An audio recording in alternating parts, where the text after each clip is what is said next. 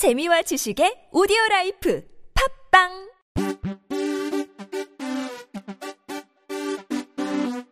지금은 지금은 지금은 그냥 들어.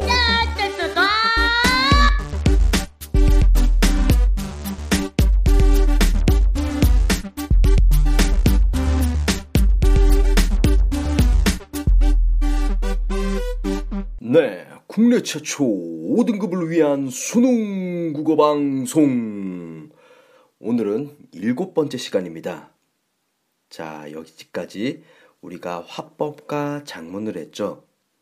오늘은 조금 더 실전적으로 화법과 작문의 수능 기출문제 6월달, 9월달에 나오는 수능 어휘에 대해서 공부해 보려고 합니다.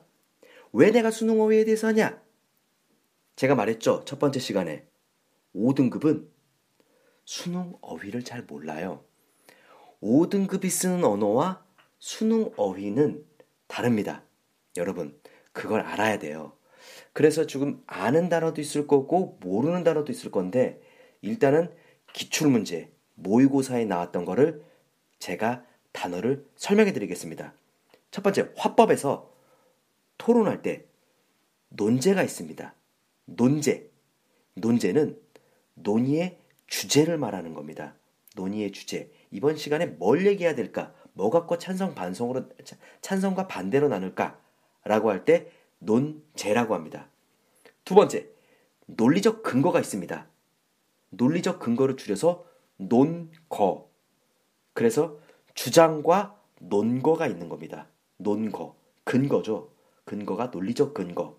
그 다음에 이제 여기서 어, 어떤 선택지에서 논지라는 말도 나옵니다. 다 비슷하죠? 논제, 논거, 논지.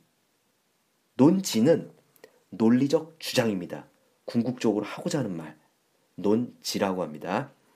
그 다음에 내가 저번 시간에도 토론에 대해서 청중이 중요하다 그랬는데 2016년 6월달 모의고사에 청중이란 단어를 안 쓰고 다른 말로 배심원이란 단어를 썼습니다. 배심원, 청중 같은 말입니다. 왜 배심원이란 단어를 썼냐면 토론을 평가자 입장으로 얘기할 때는 배심원이란 단어를 씁니다. 비슷한 단어니까 꼭 기억하세요. 자, 그 다음에 문제를 풀다 보면 전제라는 말이 있습니다. 전제. 이 전제라는 말은 어떤 기본이 되는 사실에 밑에 깔려 있는 어떤 명제들을 전제라고 합니다.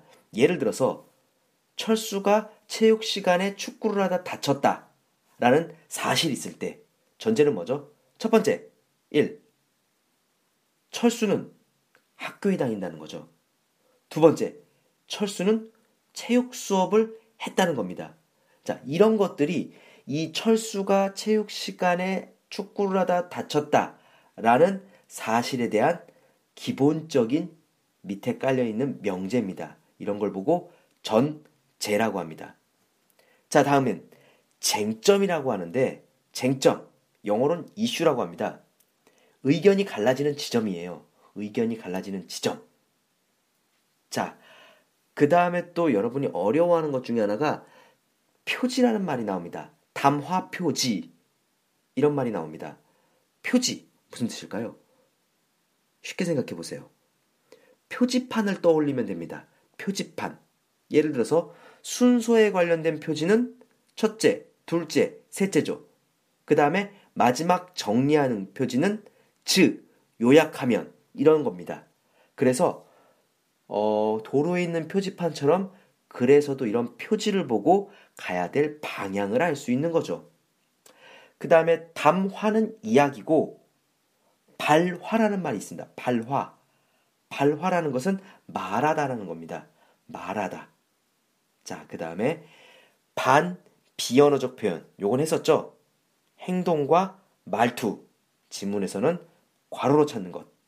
자, 이런 것들이 화법에서 많이 나오는 그런 단어들입니다.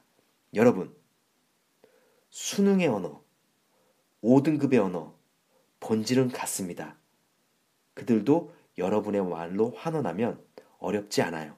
여러분, 쫄지 마세요.